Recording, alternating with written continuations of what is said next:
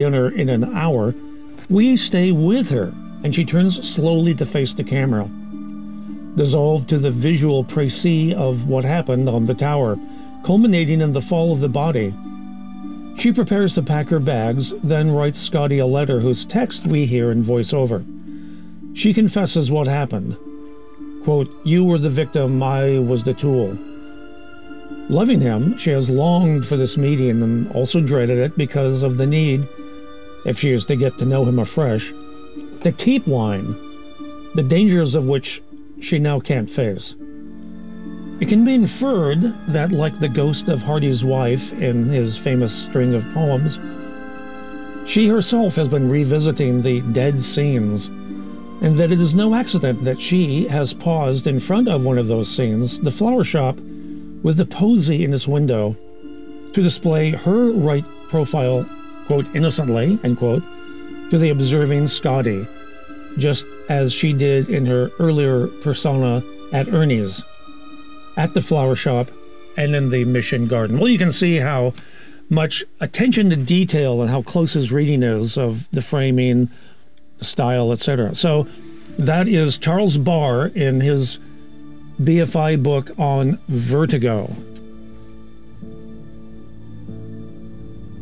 Well, that's it for Film at 11 this week, and we'll be back next time with more here on KBOO, Portland Community Radio KBOO. So until then, this then, is KBOO Portland. Help KBOO reach our Give Guide fundraising goal and get a chance to win a Portland Trailblazers fan package courtesy of Give Guide. This offer is only available if you donate today, December 17th. To donate and for more information about the Portland Trailblazers fan package, visit our website at kboo.fm slash give.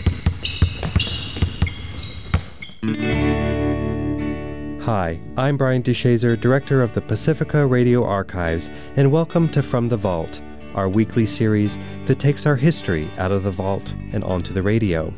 On August 6, 1945, the United States dropped an atomic bomb on the civilian population of Hiroshima, Japan, marking the dawn of the nuclear age. Today, we remember the victims of the Hiroshima attack by presenting the Pacifica Radio Archive's original production of John Hersey's Hiroshima, featuring readings by Tyne Daly, Ruby Dee, Roscoe Lee Browne, and many others. But first, we begin with an excerpt of a speech by the late Howard Zinn from November 11, 2009, on American Holy Wars. In this talk, Zinn scours the American war record in search of a good war or justifiable war. Here, Zinn turns to World War II, often thought of as the Good War. World War II, the good war, the best.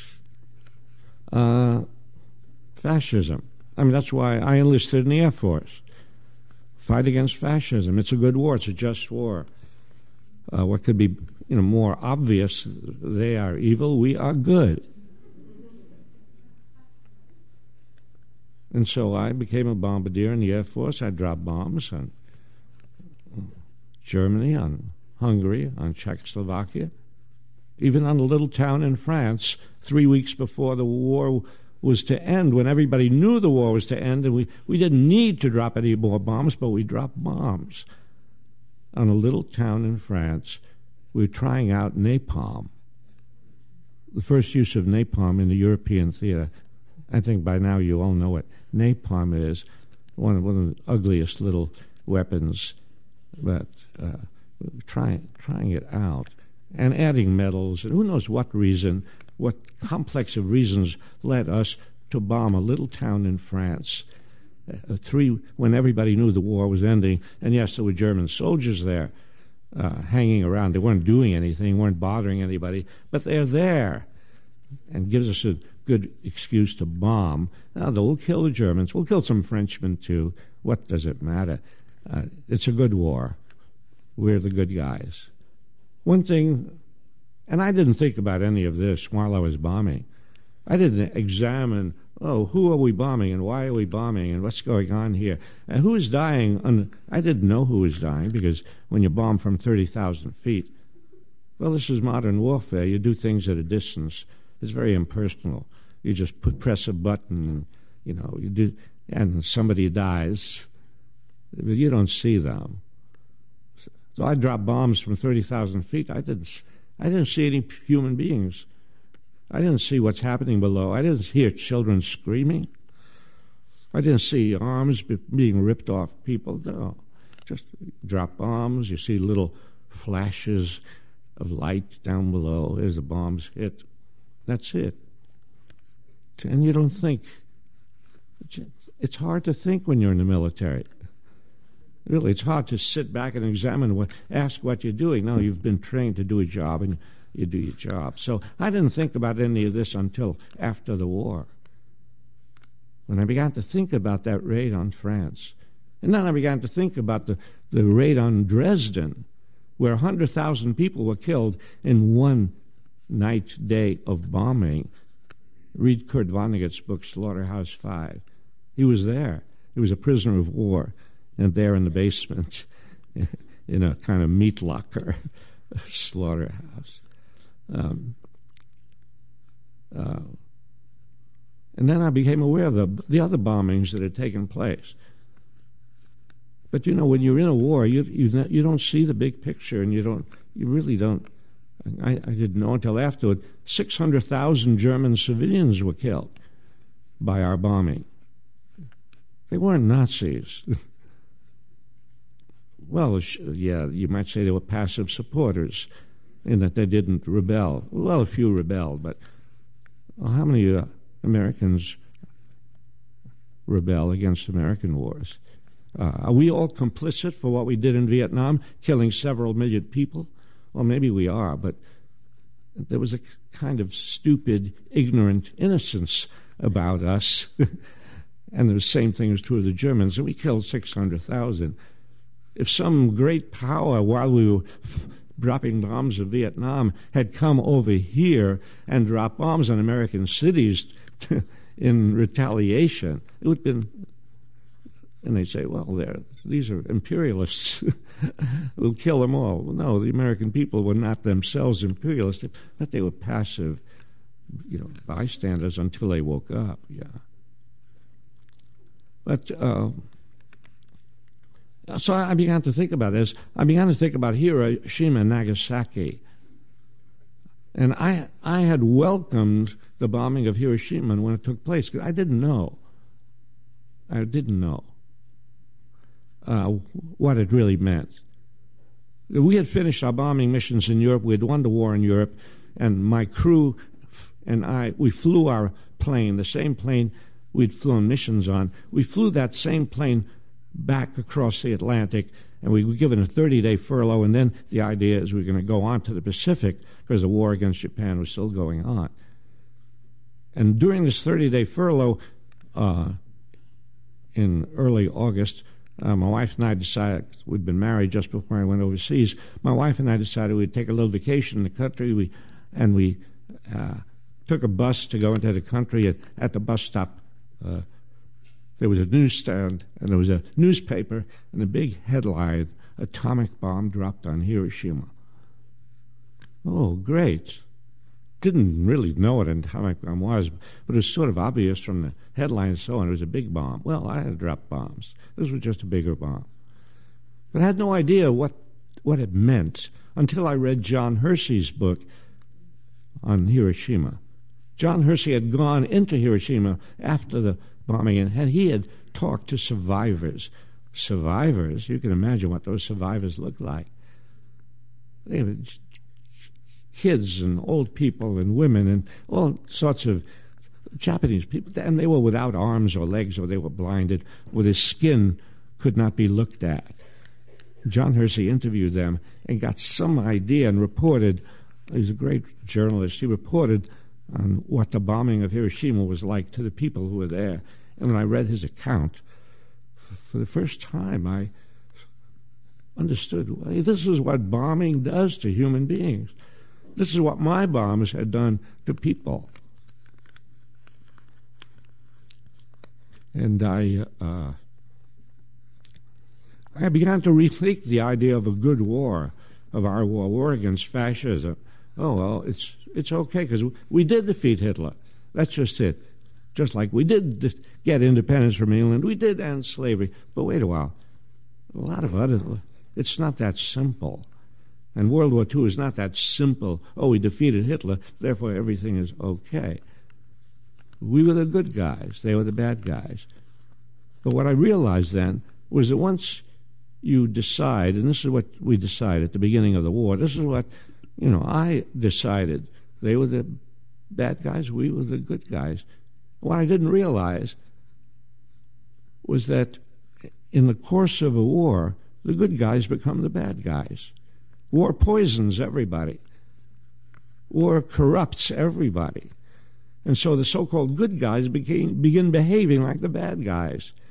The Nazis dropped bombs and killed civilians in Coventry and London and Rotterdam, and we drop bombs and kill civilians, and we commit atrocities, and we we go over Tokyo several months before Hiroshima, and I'll bet you 90% of the American people do not know about the raid of Tokyo. Everybody has heard about Hiroshima. I'll bet 90% of the American people, I don't know if you have, know that several months before Hiroshima, we sent planes over Tokyo to set Tokyo afire with firebombs, and 100,000 people died in one night of bombing in Tokyo. Altogether, we killed over half a million people in Japan, civilians. And some people said, well, they bombed Pearl Harbor. That's really something. These people did not bomb Pearl Harbor. Those children did not bomb Pearl Harbor. But this notion of violent revenge and retaliation, uh, something we got to get rid of. So I began, yeah, reconsidering all of that, rethinking all of that. Investigated the bombing of Hiroshima, investigated the excuse that was made, oh, we, you know, if we don't bomb Hiroshima, well, we have to invade Japan and a million people will die. And I investigated all of that, found it was all nonsense. we didn't have to invade Japan in order for Japan to surrender. Our own official investigative team, the Strategic Bombing Survey, which went into Japan right after the war, interviewed all the high Japanese military civilian officials, and and the conclusion was Japan was ready to end the war. Maybe not the next week, maybe in two months, maybe in three months. Oh no, we can't wait. we don't want to wait. We've got these bombs. Uh, we've got to see what they look like. We do you know uh, how many people die because of experimentation with weapons? We were experimenting. We were experimenting on the children of Hiroshima. Let's see what this does. Hey, and also let's show the Russians.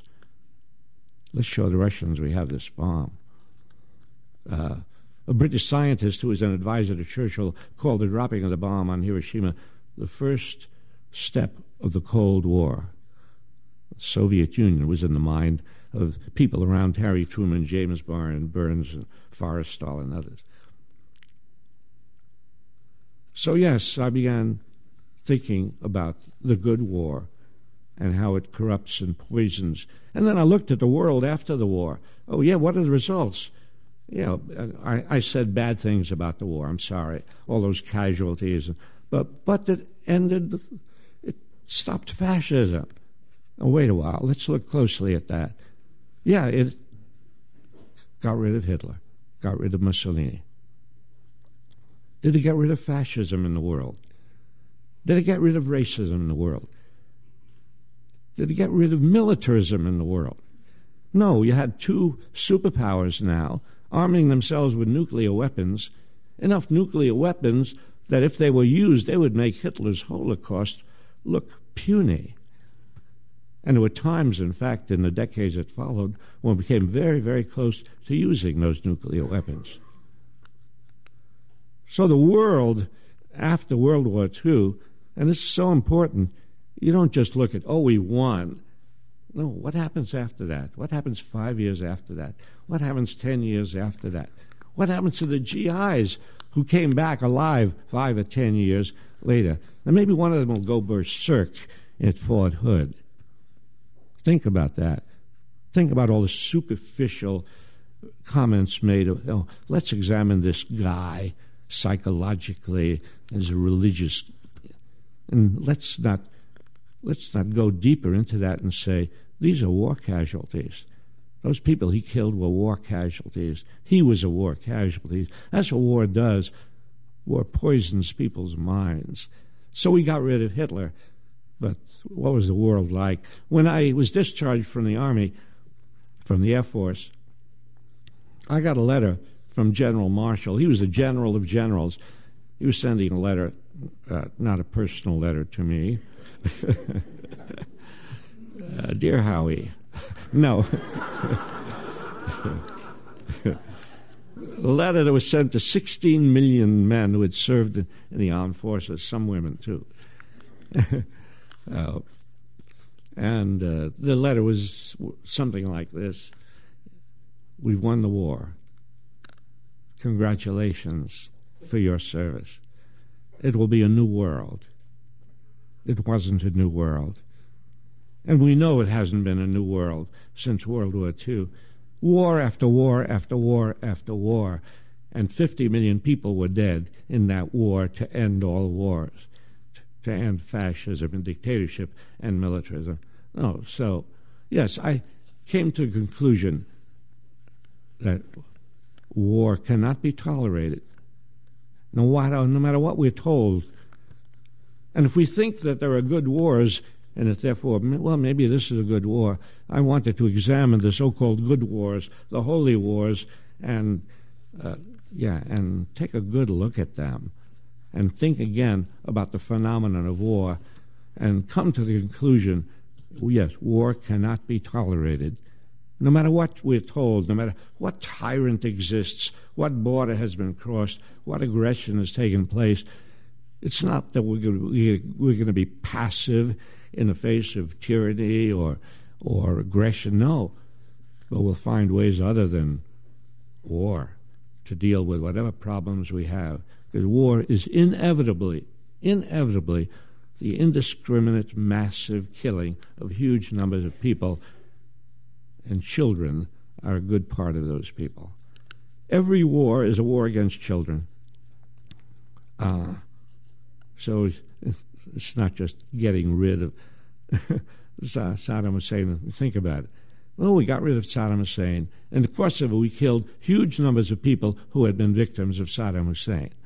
When you fight a war against a tyrant, who do you kill? You kill the victims of the tyrant. Anyway, all this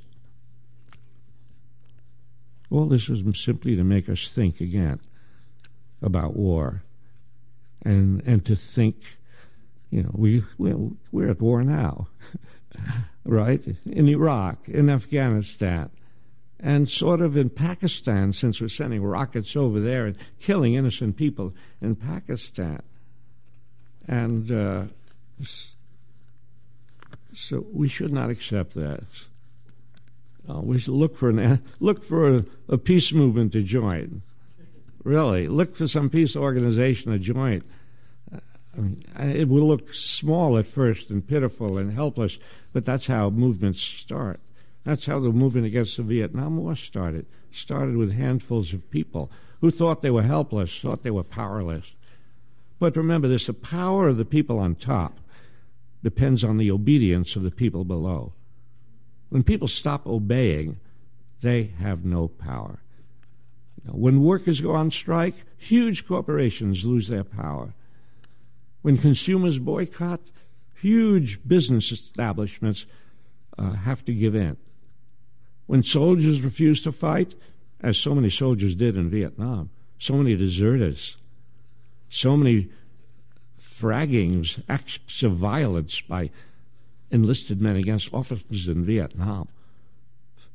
B 52 pilots refusing to fly bombing missions anymore. War can't go on.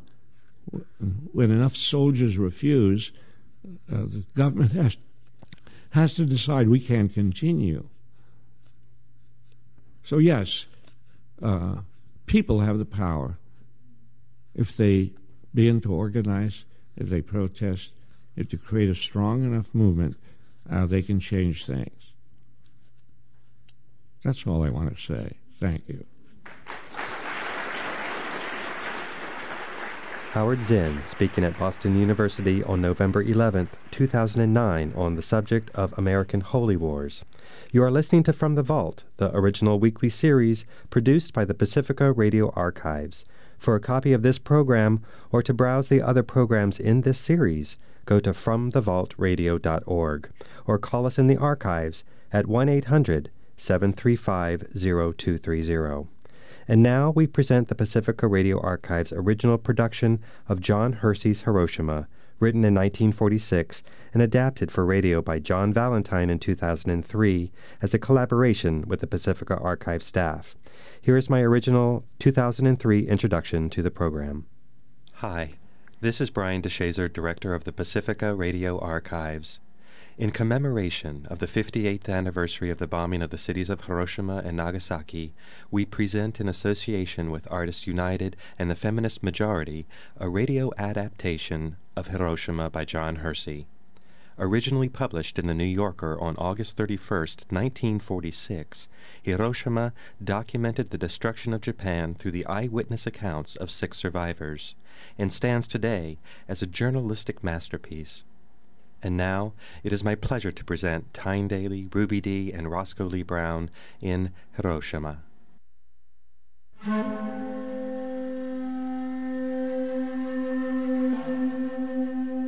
Hiroshima by John Hersey. Chapter 1 A Noiseless Flash. At exactly 15 minutes past 8 in the morning, on August 6, 1945, Japanese time, at the moment when the atomic bomb flashed over Hiroshima. Miss Toshiko Sasaki, a clerk in the personnel department of the East Asia Tin Works, had just sat down at her place in the plant office and was turning her head to speak to the girl at the next desk. At that same moment, Dr. Masakazu Fujii was settling down cross legged to read the Osaka Asahi on the porch of his private hospital, overhanging one of the seven deltaic rivers which divide Hiroshima. Mrs. Hatsuyo Nakamura, a tailor's widow, stood by the window of her kitchen watching a neighbor tearing down his house because it lay in the path of an air raid defense fire lane. Father Wilhelm Kleinsorge, a German priest of the Society of Jesus, reclined in his underwear on a cot on the top floor of his order's three story mission house reading a Jesuit magazine, Stimmen der Zeit. Dr. Terufumi Sasaki, a young member of the surgical staff of the city's large modern Red Cross hospital, walked along one of the hospital corridors with a blood specimen for a Wassermann test in his hand. The Reverend Mr. Kiyoshi Tanimoto of the Hiroshima Methodist Church paused at the door of a rich man's house in Koi, the city's western suburb, and prepared to unload a handcart full of things he had evacuated from the town in fear of the massive B 29 raid which everyone expected Hiroshima to suffer. A hundred thousand people were killed by the atomic bomb, and these six were among the survivors. They still wonder why they lived when so many others died. Each of them counts many small items of chance or volition, a step taken in time, a decision to go indoors, catching one streetcar instead of the next. That spared him. And now each knows that in the act of survival, he lived a dozen lives and saw more death than he ever thought he would see. At the time, none of them knew anything. The Reverend Mr. Tanimoto got up at five o'clock that morning he was alone in the parsonage because for some time his wife had been commuting with their year old baby to spend nights with a friend in Ushida, a suburb to the north. Of all the important cities of Japan, only two, Kyoto and Hiroshima, had not been visited in strength by B san or Mr. B, as the Japanese, with a mixture of respect and unhappy familiarity, called the B 29. And Mr. Tanimoto, like all his neighbors and friends, was almost sick with anxiety. He was sure Hiroshima's turn would come soon. He had slept badly the night before because there had been several air raid warnings. Hiroshima had been getting such warnings almost every night for weeks. For at that time, the B 29s were using Lake Biwa, northeast of Hiroshima, as a rendezvous point. And no matter what city the Americans planned to hit, the super fortresses streamed in over the coast near Hiroshima.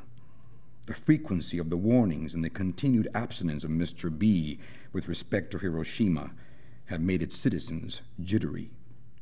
A rumor was going around that the Americans were saving something special for the city. Mr. Tanimoto was a small man, quick to talk, laugh, and cry. He wore his black hair parted in the middle and rather long. The prominence of the frontal bones just above his eyebrows and the smallness of his mustache, mouth, and chin gave him a strange old young look, boyish and yet wise, weak and yet fiery. He moved nervously and fast, but with a restraint which suggested that he was a cautious, thoughtful man. He showed, indeed, just those qualities in the uneasy days before the bomb fell. Besides having his wife spend the nights in Ushida, Mr. Tanimoto had been carrying all the portable things from his church in the close packed residential district called Nagaragawa to a house that belonged to a rayon manufacturer in Koi, two miles from the center of town. The rayon man, a Mr. Matsui, had opened his then unoccupied estate to a large number of his friends and acquaintances so that they might evacuate whatever they wished to a safe distance from the probable target area. Mr. Tanimoto had had no difficulty in moving chairs, hymnals, Bibles, altar gear, and church records by pushcart himself. But the organ console and an upright piano required some aid. A friend of his named Matsuo had the day before helped him get the piano out to Koi. In return, he had promised this day to assist Mr. Matsuo in hauling out a daughter's belongings. That is why he had risen so early. Mr. Tanimoto cooked his own breakfast. He felt awfully tired. There was another thing, too. Mr. Tanimoto had studied theology at Emory College in Atlanta, Georgia. He had graduated in 1940. He spoke excellent English. He dressed in American clothes. He had corresponded with many American friends right up to the time the war began. He found himself growing increasingly uneasy. The police had questioned him several times, and just a few days before, he had heard that an influential acquaintance, a Mr. Tanaka, a man famous in Hiroshima for his showy philanthropies and notorious for his personal tyrannies, had been telling people that Tanimoto should not be trusted. Before six o'clock that morning, Mr. Tanimoto started for Mr. Matsuo's house. There he found that their burden was to be a tansu, a large Japanese cabinet full of clothing and household goods. The two men set out. A few minutes after they started, the air raid siren went off. A minute long blast that warned of approaching planes but indicated to the people of Hiroshima only a slight degree of danger, since it sounded every morning at this time when an American weather plane came over. As they started up a valley away from the tight ranked houses, the all clear sounded. The Japanese radar operators, detecting only three planes, supposed that they had comprised a reconnaissance. Pushing the handcart up to the rayon man's house was tiring, and the men, after they had maneuvered their load into the driveway and to the front steps, paused to rest a while. The house consisted of a wooden frame and wooden walls supporting a heavy tile roof. Its front hall, packed with rolls of bedding and clothing, looked like a cool cave full of fat cushions. There was no sound of planes. The morning was still. The place was cool and pleasant. Then a tremendous flash of light cut across the sky Mr. Tanimoto had a distinct recollection that it traveled from east to west, from the city toward the hills. It seemed a sheet of sun. Both he and Mr. Matsuo reacted in terror, and both had time to react, for they were 3,500 yards, or two miles, from the center of the explosion. Mr. Matsuo dashed up the front steps into the house and dived among the bedrolls and buried himself there. Mr. Tanimoto took four or five steps and threw himself between two big rocks in the garden. He bellied up very hard against one of them. As his face was against the stone, He did not see what happened. He felt a sudden pressure, and then splinters and pieces of board and fragments of tile fell on him. He heard no roar. Almost no one in Hiroshima recalls hearing any noise of the bomb. And when he dared, Mr. Tanimoto raised his head and saw that the Rayon man's house had collapsed. He thought a bomb had fallen directly on it. Such clouds of dust had risen that there was a sort of twilight around. In panic, not thinking for the moment of Mr. Matsuo under the ruins, he dashed out into the street. He noticed as he ran that the concrete wall of the estate had fallen over, toward the house rather than away from it. In the street, the first thing he saw was a squad of soldiers who had been burrowing into the hillside opposite, making one of the thousands of dugouts in which the Japanese apparently intended to resist invasion, hill by hill, life for life. The soldiers were coming out of the hole where they should have been safe, and blood was running from their heads, chests, and backs. They were silent and dazed. Under what seemed to be a local dust cloud, the day drew darker and darker.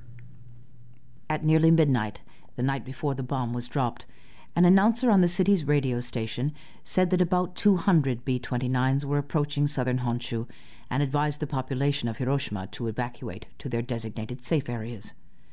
Mrs. Hatsuyo Nakamura, the tailor's widow, who lived in the section called Noboricho and who had long had a habit of doing as she was told, got her three children a 10 year old boy, Toshio, an 8 year old girl, Yaeko, and a 5 year old girl, Maeko, out of bed and dressed them and walked with them to the military area known as the East Parade Ground on the northeast edge of the city. There she unrolled some mats, and the children lay down on them. They slept until about two, when they were awakened by the roar of the planes going over Hiroshima. As soon as the planes had passed, Mrs. Nakamura started back with her children. They reached home a little after 2:30, and she immediately turned on the radio which, to her distress, was just then broadcasting a fresh warning. When she looked at the children and saw how tired they were, and when she thought of the number of trips they had made in the past weeks, all to no purpose, to the East Parade Ground, she decided, in spite of the instructions on the radio, she simply could not face starting all over again. She put the children in their bedrolls on the floor, lay down herself at three o'clock, and fell asleep at once, so soundly that when the planes passed over later, she did not wake to their sounds. The siren jarred her awake at about seven. She arose, dressed quickly, and hurried to the house of Mr. Nakamoto, the head of her neighborhood association, and asked him what she should do. He said that she should remain at home until an urgent warning, a series of intermittent blasts of the siren, was sounded.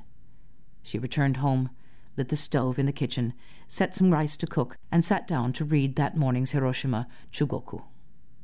To her relief, the all clear sounded at eight o'clock. She heard the children stirring, and so she went and gave each of them a handful of peanuts, and told them to stay on their bedrolls. She had hoped that they would go back to sleep, but the man in the house directly to the south began to make a terrible hullabaloo of hammering, wedging, ripping, and splitting. The prefectural government had begun to press with threats and warnings for the completion of wide fire lanes, and the neighbor was reluctantly sacrificing his home to the city's safety. Mrs. Nakamura went back to the kitchen, looked at the rice, and began watching the man next door. At first she was annoyed with him for making so much noise, but then she was moved almost to tears by pity. Her emotion was specifically directed toward her neighbor, tearing down his home, board by board, at a time when there was so much unavoidable destruction. But undoubtedly she also felt a generalized community pity, to say nothing of self pity. Her husband, Isawa, had gone into the army just after Mayako was born, and she had heard nothing from or of him for a long time, until on March 5, 1942, she received a seven word telegram. Isawa died an honorable death at Singapore. Isawa had not been a particularly prosperous tailor, and his only capital was a Sankoku sewing machine. After his death, when his allotment stopped coming, Mrs. Nakamura got out the machine and began to take in piecework herself, and since then had supported the children, but poorly, by sewing. As Mrs. Nakamura stood watching her neighbor, everything flashed whiter than any white she had ever seen. She did not notice what happened to the man next door. The reflex of a mother set her in motion toward her children. She had taken a single step. The house was 1,350 yards, or three quarters of a mile, from the center of the explosion, when something picked her up, and she seemed to fly into the next room, over the raised sleeping platform, pursued by parts of her house. Timbers fell around her as she landed, and a shower of tiles pummeled her. Everything became dark, for she was buried. The debris did not cover her deeply. She rose up and freed herself. She heard a child cry, Mother, help me! and saw her youngest, Mayako, the five year old, buried up to her breast and unable to move. As Mrs. Nakamura started frantically to claw her way toward the baby, she could see or hear nothing of her other children. In the days right before the bombing, Dr. Masakazu Fujii, being prosperous, hedonistic, and at the time not too busy, had been allowing himself the luxury of sleeping until nine or nine thirty. But fortunately, he had to get up early the morning the bomb was dropped to see a house guest off on a train. He rose at six, and half an hour later walked with his friend to the station. He was back home by seven just as a siren sounded its sustained warning. He ate breakfast, and then, because the morning was already hot, undressed down to his underwear and went out on the porch to read the paper. Dr. Fujii was the proprietor of a peculiarly Japanese institution, a private, single doctor hospital. This building, perched beside and over the water of the Kyo River, and next to the bridge of the same name, contained thirty rooms for thirty patients and their kinfolk. For, according to Japanese custom, when a person falls sick and goes to a hospital, one or more members of his family go and live there with him, to cook for him, bathe, massage, and read to him, and to offer incessant familial sympathy, without which a Japanese patient would be miserable indeed. The structure rested two thirds on the land, one third on piles over the tidal waters of the Kyo. This was the part of the building where Dr. Fujii lived. Dr. Fujii had been relatively idle for about a month. As Hiroshima seemed more and more inevitably a target, he began turning patients away, on the ground that in case of a fire raid he would not be able to evacuate them.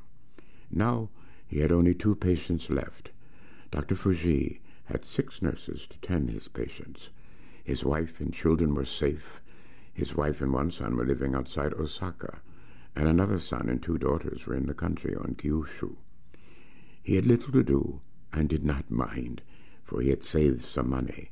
At fifty, he was healthy, convivial, and calm, and he was pleased to pass the evenings drinking whisky with friends, always sensibly and for the sake of conversation.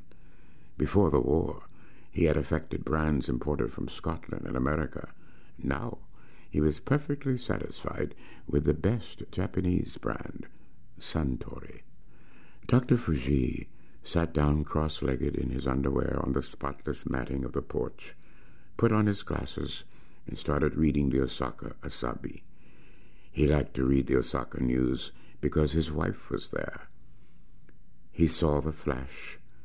To him, faced away from the center and looking at his paper. It seemed a brilliant yellow. Startled, he began to rise to his feet. In that moment, he was 1,551 yards from the center.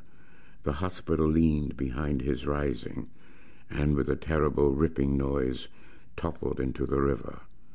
The doctor, still in the act of getting to his feet, was thrown forward and around and over he was buffeted and gripped. He lost track of everything because things were so speeded up. He felt the water. Dr. Fujii hardly had time to think that he was dying before he realized that he was alive, squeezed tightly by two long timbers in a V across his chest, like a morsel suspended between two huge chopsticks, held upright so that he could not move, with his head miraculously above water and his torso and legs in it. The remains of his hospital were all around him in a mad assortment of splintered lumber and materials for relief of pain. His left shoulder hurt terribly. His glasses were gone. Father Wilhelm Kleinsorge of the Society of Jesus was, on the morning of the explosion, in rather frail condition. The Japanese wartime diet had not sustained him, and he felt the strain of being a foreigner in an increasingly xenophobic Japan. Even a German, since the defeat of the fatherland, was unpopular. He was tired all the time. To make matters worse, he had suffered for two days, along with Father Cieslik, a fellow priest, from a rather painful and urgent diarrhea, which they blamed on the beans and black ration bread they were obliged to eat. Two other priests, then living in the mission compound, which was in the Nobori Cho section, Father Superior LaSalle and Father Schiffer, had happily escaped this affliction. Father Kleinsorge woke up about six the morning the bomb was dropped and half an hour later, he was a bit tardy because of his sickness, he began to read Mass in the mission chapel, a small Japanese style wooden building which was without pews, since its worshippers knelt on the usual Japanese matted floor, facing an altar graced with splendid silks, brass, silver, and heavy embroideries. After Mass, while Father Kleinsorge was reading the prayers of thanksgiving, the siren sounded. He stopped the service, and the missionaries retired across the compound to the bigger building. After an alarm, Father Kleinsorge always went out and scanned the sky. And this instance, when he stepped outside, he was glad to see only the single weather plane that flew over Hiroshima each day about this time. Satisfied that nothing would happen, he went in and breakfasted with the other fathers. At eight they heard the all clear.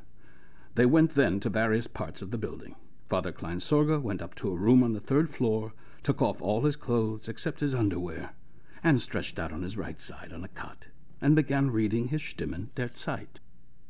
After the terrible flash, which Father Kleinsorge later realized reminded him of something he had read as a boy about a large meteor colliding with the earth, he had time, since he was 1,400 yards from the center, for one thought.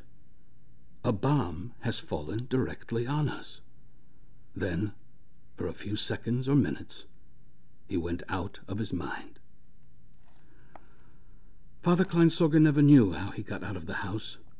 The next things he was conscious of were that he was wandering around in the mission's vegetable garden in his underwear, bleeding slightly from small cuts along his left flank that all the buildings round about had fallen down except the Jesuits' mission house, which had long before been braced and double braced by a priest named Gropper, who was terrified of earthquakes, that the day had turned dark, and that Murata-san, the housekeeper, was nearby, crying over and over. Shujerusu, awaremi tamai. Our Lord Jesus, have pity on us. On the train, on the way into Hiroshima from the country where he lived with his mother, Dr. Terufumi Sasaki, the Red Cross hospital surgeon, thought over an unpleasant nightmare he had had the night before. His mother's home was 30 miles from the city, and it took him two hours by train and tram to reach the hospital. He had slept uneasily all night and had wakened an hour earlier than usual, and feeling sluggish and slightly feverish, had debated whether to go to the hospital at all. His sense of duty finally forced him to go, and he had started out on an earlier train than he took most mornings. He was only 25 years old and had just completed his training at the Eastern Medical University in Tsingtao, China. At the terminal, he caught a streetcar at once. He later calculated that if he had taken his customary train that morning and if he had had to wait a few minutes for the streetcar, as often happened, he would have been close to the center at the time of the explosion and would surely have perished. He arrived at the hospital at 7:40 and reported to the chief surgeon. A few minutes later, he went to a room on the first floor and drew blood from the arm of a man in order to perform a Wassermann test. The laboratory containing the incubators for the test was on the third floor. With the blood specimen in his left hand, walking in a kind of distraction he had felt all morning, probably because of the dream and his restless night, he started along the main corridor on his way toward the stairs. He was one step beyond an open window when the light of the bomb was reflected like a gigantic photographic flash in the corridor. He ducked down on one knee and said to himself, as only a Japanese would, Sasaki Gambare, be brave. Just then, the building was 1,650 yards from the center. The blast ripped through the hospital. The glasses he was wearing flew off his face. The bottle of blood crashed against one wall. His Japanese slippers zipped out from under his feet. But otherwise, thanks to where he stood, he was untouched. Dr. Sasaki shouted the name of the chief surgeon and rushed around to the man's office and found him terribly cut by glass. The hospital was in horrible confusion. Heavy partitions and ceilings had fallen on patients, beds had overturned, windows had blown in and cut people. Blood was spattered on the walls and the floors. Instruments were everywhere. Many of the patients were running about, screaming. Many more lay dead. A colleague working in the laboratory to which Dr. Sasaki had been working was dead. Dr. Sasaki's patient, whom he had just left and who a few minutes before had been dreadfully afraid of syphilis, was also dead. Dr. Sasaki found himself the only doctor in the hospital who was unhurt. Dr. Sasaki, who believed that the enemy had hit only the building he was in, got bandages and began to bind the wounds of those inside the hospital, while outside, all over Hiroshima, maimed and dying citizens turned their unsteady steps toward the Red Cross hospital to begin an invasion that was to make Dr. Sasaki forget his private nightmare for a long, long time. Miss Toshiko Sasaki, the East Asia Tin Works clerk, who was not related to Dr. Sasaki, got up at three o'clock in the morning on the day the bomb fell. There was extra housework to do. Her 11 month old brother Akio had come down the day before with a serious stomach upset. Her mother had taken him to the Tamura Pediatric Hospital and was staying there with him. Miss Sasaki, who was about 20, had to cook breakfast for her father, a brother, a sister, and herself, and, since the hospital, because of the war, was unable to provide food, to prepare a whole day's meals for her mother and the baby in time for her father, who worked in a factory making rubber earplugs for artillery crews, to take the food by on his way to the plant. When she had finished, it was nearly seven. The family lived in Koi, and she had a 45 minute trip to the tin works. She was in charge of the personnel records in the factory. She left Koi at seven, and as soon as she reached the plant, she went back to her office and sat down at her desk. She was quite far from the windows, which were off to her left, and behind her were a couple of tall bookcases containing all the books of the factory library. She thought that she would chat for a moment with the girl at her right. Just as she turned her head away from the windows, the room was filled with a blinding light. She was paralyzed by fear fixed still in her chair for a long moment. The plant was 1,600 yards from the center. Everything fell. The ceiling dropped suddenly, and the wooden floor above collapsed in splinters, and the people up there came down, and the roof above them gave way. But principally and first of all, the bookcases right behind her swooped forward, and the contents threw her down, with her left leg horribly twisted and breaking underneath her. There in the tin factory, in the first moment of the atomic age, a human being was crushed by books.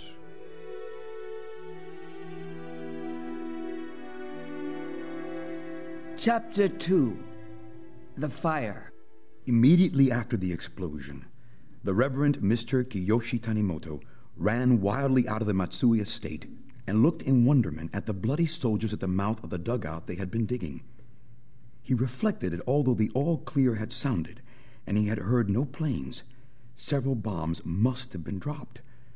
He thought of a hillock in the Rayon man's garden from which he could get a view of the whole of Koi, and he ran back up to the estate. From the mound, Mr. Tanimoto saw an astonishing panorama. Not just a patch of Koi as he had expected, but as much of Hiroshima as he could see through the clouded air was giving off a thick, dreadful miasma. Clumps of smoke near and far had begun to push up through the general dust. He wondered how such extensive damage could have been dealt out of a silent sky.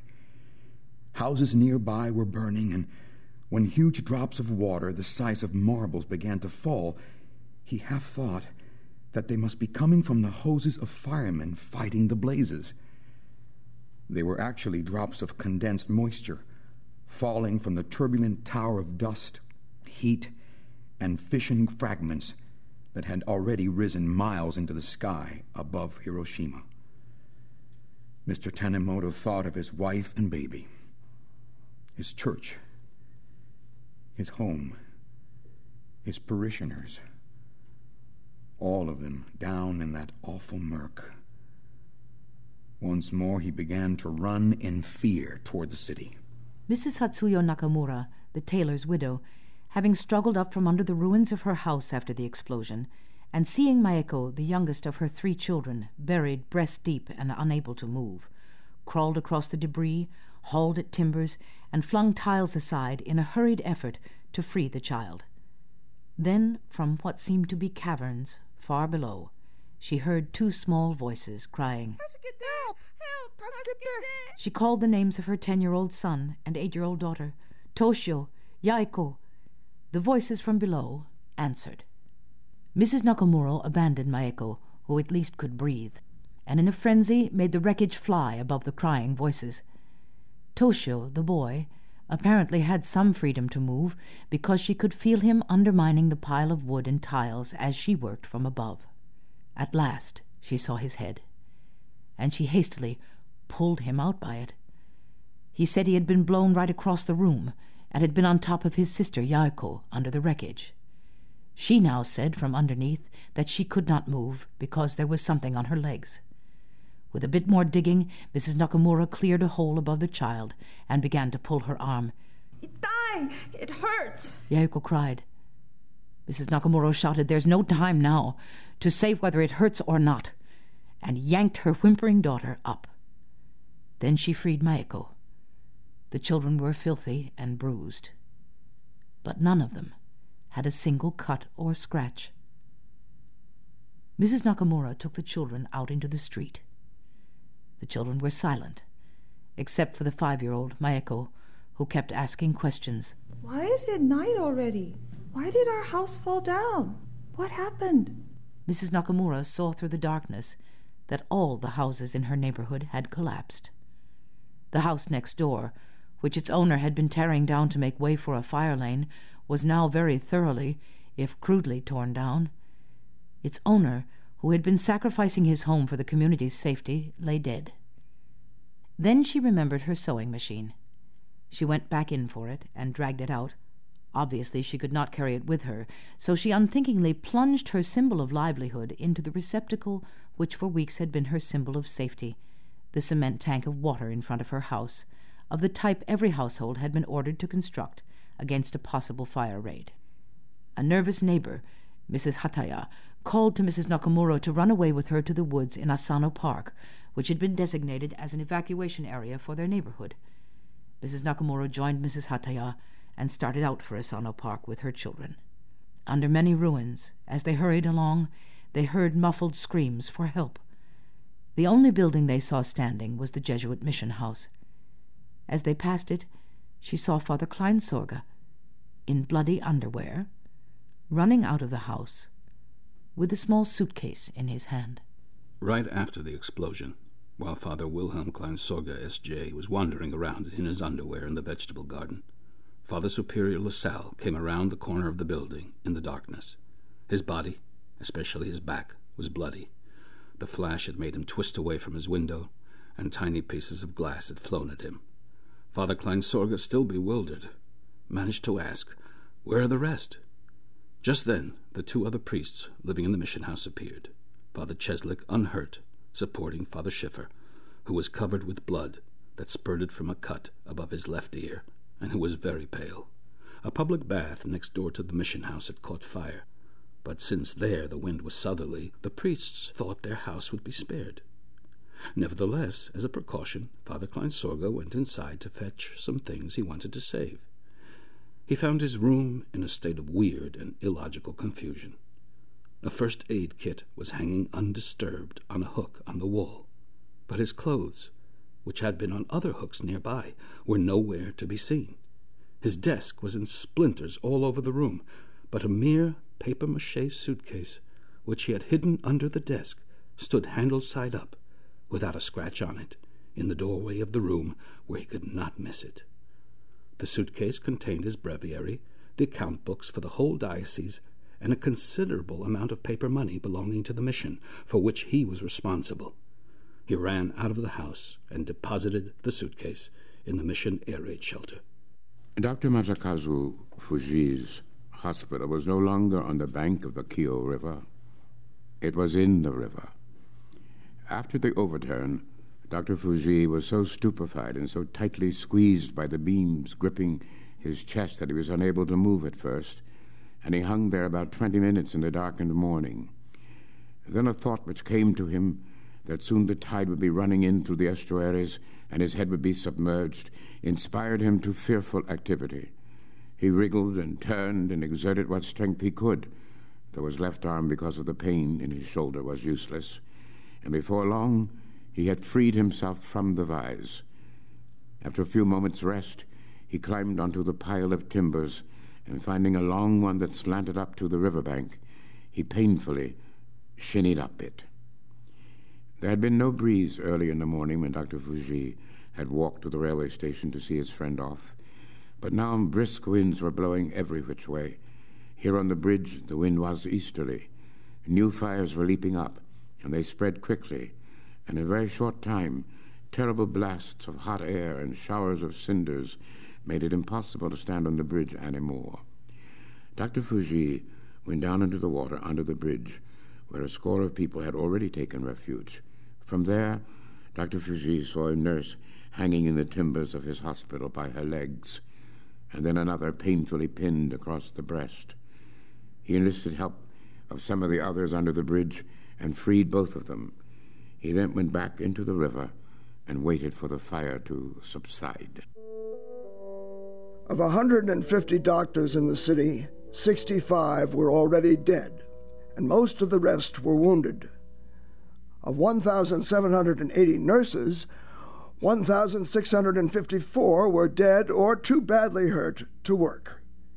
In the biggest hospital, that of the Red Cross, only six doctors out of 30 were able to function, and only 10 nurses out of more than 200.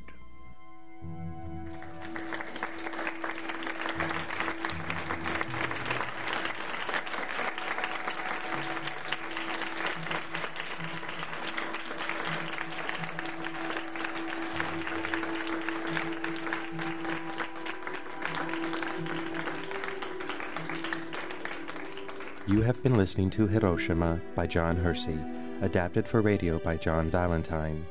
In the cast, you heard Ruby Dee and John Valentine as the narrators, Tyne Daly as Mrs. Nakamura, Daniel Benzali as Father Kleinsorge, Roscoe Lee Browne as Dr. Fujii, Tony Plana as Mr. Tanimoto, Jeannie Sakata as Miss Sasaki, Michael Chinyamurindi as Dr. Sasaki, and the various Japanese voices were played by Chris Tashima and Esther K. Chae. Sound design for this production was by Steve Barker, with remote facilities provided by BBAT Productions. The technical director was Mark Torres. Hiroshima was produced by Artists United, the Feminist Majority, and the Pacifica Radio Archives, and directed by Michael Clark Haney. Executive producers for Artists United, Robert Greenwald and Kate McCardle. Radio producer Brian DeShazor. Music composed by Mark Snow. thank you and that does it for this week's From the Vault. We'd like to say a special thank you to Adi Gevins for helping us with this series being preserved and represented to the Pacifica Network listeners. We are now streaming and podcasting online at fromthevaultradio.org. Thanks to all the Pacifica Station listeners who joined our summer school campus campaign and sponsored more schools with the From the Vault series. For more information, call the archives at 1 800 735 0230 or visit us online at pacificaradioarchives.org.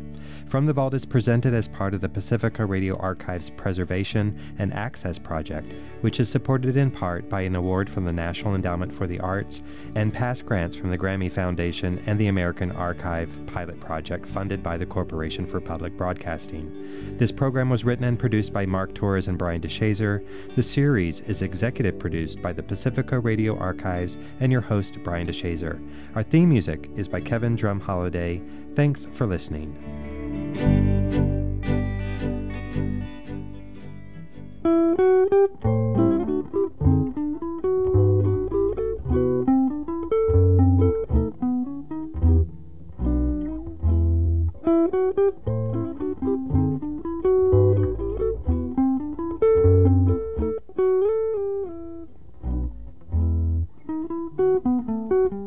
thank you